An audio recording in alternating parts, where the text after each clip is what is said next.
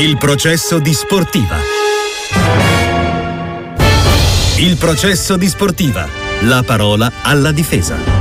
La nostra priorità era comunque inserire un difensore per, eh, che ultimamente era un reparto un po' corto, siamo contenti dell'arrivo di, di Isaac, Ian. Eh, per quanto riguardano altre situazioni cercheremo di tro- farci trovare pronti se ci dovessero essere delle opportunità per migliorare sia il presente ma la prospettiva eh, del club. Vorrei portare un difensore centrale a Roma. Ho detto pure che la Roma ha una lista della Serie A piena di giocatori che non ci sono posti solo per giovani e che ha problemi con il transfer balance dove eh, la margine è molto piccolina e quindi io il mio lavoro qua a Roma è stato sempre così, io non mi ho mai lamentato, lavoro eh, senza problemi. E alla fine sono sempre riuscito, siamo sempre riusciti a portare a casa, penso io, soluzioni interessanti, no?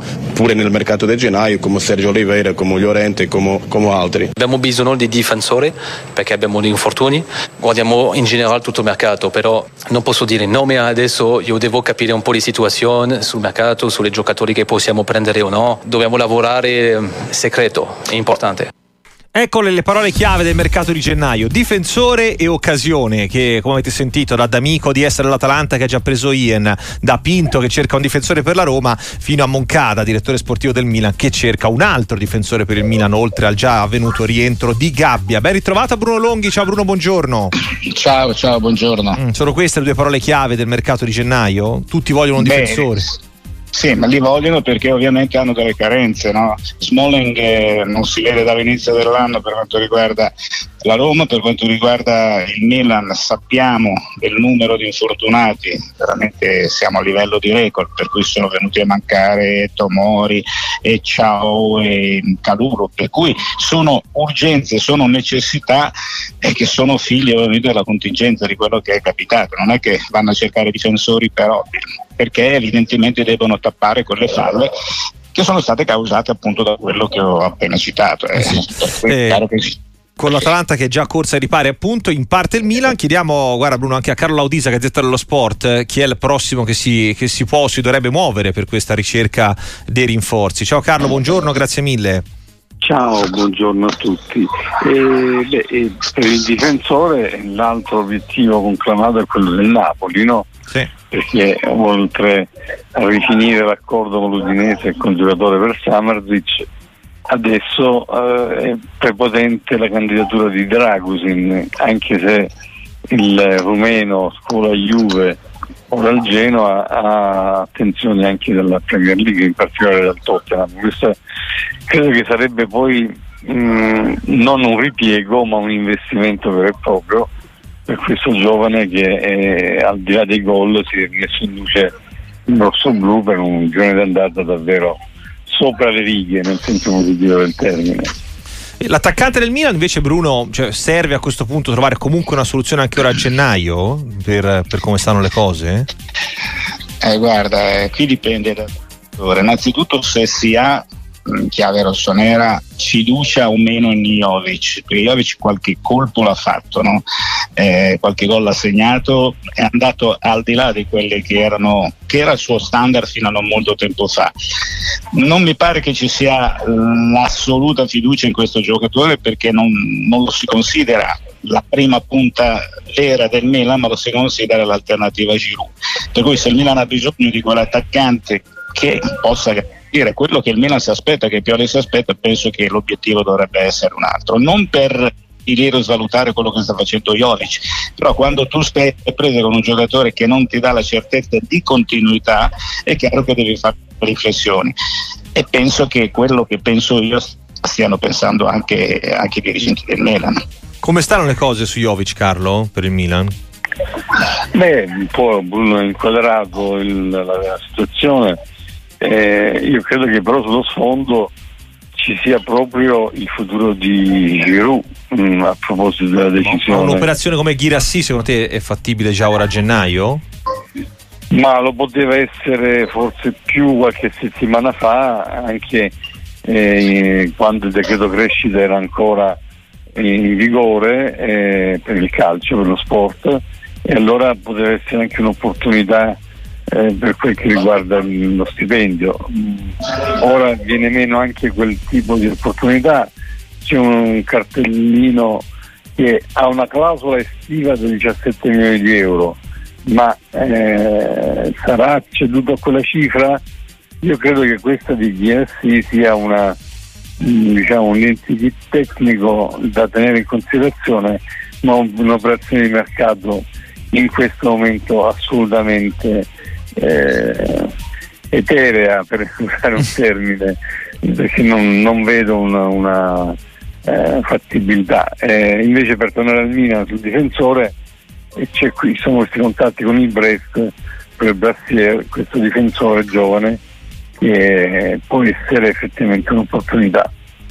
Anche perché eh, la sensazione, Bruno, che come sempre penso, un po' tutti eh, abbiano eventi dei marget abbastanza ridotti. Il Napoli ha annunciato grandi cose con De Laurentiis, però parte anche qui per ora da, dal riempimento di vuoti che già c'erano, fatta eccezione forse per il, per il difensore centrale. Sì, sì, ma questo è fuori di dubbio. Guarda, eh, è una sorta di ripetitività la nostra, no? perché lo dicono tutti gli addetti ai lavori, cioè coloro che fanno mercato, i dirigenti, che insomma a gennaio è difficile i colpi, cioè quei colpi che ti cambiano eh, volto di una squadra. Quando si dice che è mercato di riparazione devi cercare di riparare ai guasti che sono arrivati, ai guasti sono stati creati. Prima parlavamo di difensori, perché si parla di difensori? Perché ovviamente c'è alla luce dei, degli infortuni di quello che è accaduto. Cioè non mi pare che ci sia una squadra. Ecco, se si parla di Samar Cicce è un discorso un pochino diverso, che qui non è un esame di riparazione, ma è un giocatore che dovrebbe in linea teorica darti della qualità in più per quanto riguarda ovviamente il Napoli. Tutto il resto invece è riparazione, anche l'Inter ha preso Buchanan. Eh, Ah, perché? Perché si è fatto male quadrato, aveva bisogno ovviamente di sopperire alla lacuna che era, eh, si era creata durante e questi E poi deve anche osservare il futuro con quel Dumfries che non rinnova. Esatto, sì, è chiaro. Buchanan arriva soprattutto per questo. Mm, mm. Eh, la Juve invece, Carlo, mh, mm, davvero non, non, si, non, aggiunge nulla a centrocampo, anche per come ha detto Allegri, insomma ha avuto buone risposte da assenze che conosceva da molto tempo, dovendo ovviamente ovviare la mancanza di, di Fagioli e Pogba. Ma io credo che la Juventus eh, entrerà in gioco a fine mercato perché deve, e sottolineo il deve, cogliere le opportunità, mi riferisco all'aspetto economico perché la Juventus come sappiamo ha degli obblighi di bilancio che nonostante quell'aumento di capitale imminente di 200 milioni di euro quindi con una proprietà evidentemente molto concentrata nel rafforzare il club, eh, però nella contingenza deve, deve, spendere con oculatezza. Ecco perché quando si parla di coop miners con quotazioni che superano i 40 milioni di euro siamo nell'ambito della fantasia.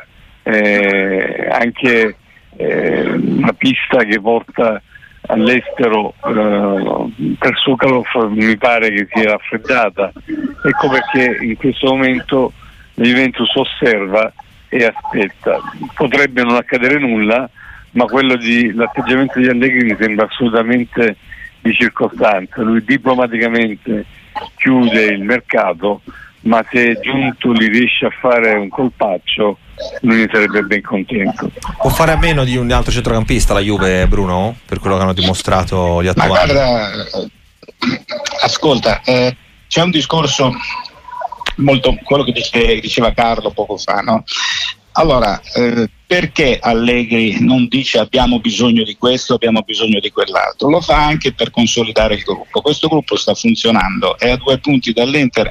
Cioè il fatto di uscire eh, con una dichiarazione tipo abbiamo bisogno del sostituto di Pogba è un po' un modo di svilire quello che hanno fatto finora i ragazzi che, che, che stanno comportandosi benissimo nella Juventus Però giustamente, come dice Carlo, se dovesse capitare quell'occasione, ma quell'occasione d'oro, non andare a prendere un giocatore soltanto per far numero che potrebbe poi magari rompere gli equilibri, se dovesse capitare un'occasione di questo tipo, io penso che non si tirerebbe indietro nessuno, né Giunto né Allegri, però dovrebbe essere uno di quei giochi che vale la candela. Eh, Carlo Audisa, Gazzetta dello Sport, l'ultima cosa, la certezza comunque di queste prime settimane del mercato di gennaio è che a Verona sono tutti in vendita per la situazione societaria? Sì, purtroppo le vicende societarie, anche personali del Presidente Setti, stanno condizionando perché oltre all'annosa vicenda eh, con Volpi eh, c'è in ballo anche in Cassazione una vecchissima vicenda legata a operazioni addirittura di, di decenni fa, ai tempi con il Parma. E in quel, anche in quel caso ci sono una ventina di milioni che ballano. Ecco perché eh, Radio Mercato dice che eh, Setti avrebbe addirittura bisogno di accumulare 60 milioni di euro per poter rimettere i conti in sesto, senza mai dimenticare appunto che le, le, le sue azioni sono bloccate, quelle personali della società che gestisce l'Ellas e questo ha impedito la vendita del club perché la beffa per i tifosi del Verona è che in estate, tanto per dirne una, Ian era stato praticamente venduto da Sogliano già per una cifra superiore a quella attuale incassata dall'Atalanta. Eh, perché in quel momento sembrava che il Verona dovesse passare di mano. Invece le ultime vicende hanno sicuramente peggiorato la situazione complicando il lavoro del direttore sportivo giallo-blu ed esponendo il Verona a perdere altri talenti dopo Ian è in uscita Serracciano si parla anche di Doig e attenzione a Ngonze eh, con questi presupposti è chiaro che il mercato di, di gennaio sta diventando un'anomalia perché finora, eh, e la storia lo dice, si spende poco a gennaio.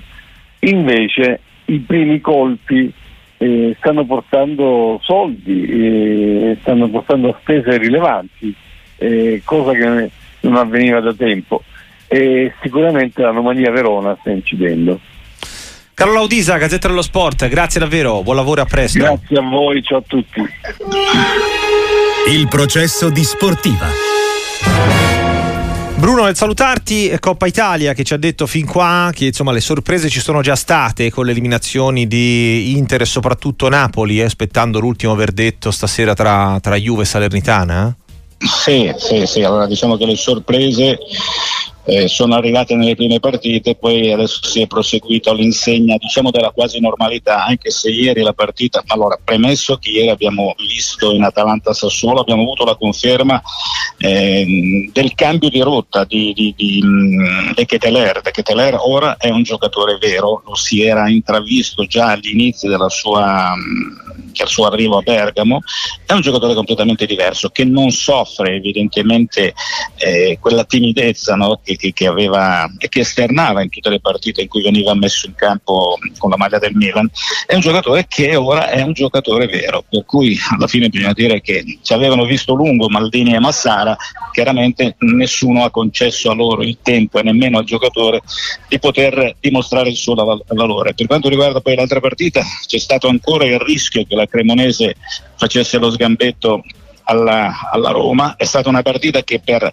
eh, diciamo, occasioni da gol, eh, pali eccetera eccetera, la Roma ha anche meritato di vincere, però c'è da dire che la Cremonese ha dimostrato di saper giocare molto bene a calcio ed è uscita tra gli applausi dei suoi tifosi chiaramente, ma tra gli applausi comunque, a prescindere dalla, dalla sconfitta. Si va avanti nel segno, lo dicevo, della normalità e dovrebbe essere così anche questa sera perché mentre per eh, la squadra di Pippo Inzaghi, per la Salernitana, può essere considerato un fastidio la Coppa Italia perché sa che arriverà ad un certo punto ma poi non andrà avanti, per la Juventus invece deve comunque rimanere un obiettivo fuori dalle coppe europee, cioè fuori dalla Champions, dall'Europa League, eccetera, eccetera, per note vicende, la Juve non può eh, diciamo, sottovalutare questa che è comunque, non dimentichiamolo, eh, una coppa che nel caso di vittoria ti garantisce comunque un posto in Europa League, anche se la Juventus oggi non ha di queste preoccupazioni alla luce della classifica.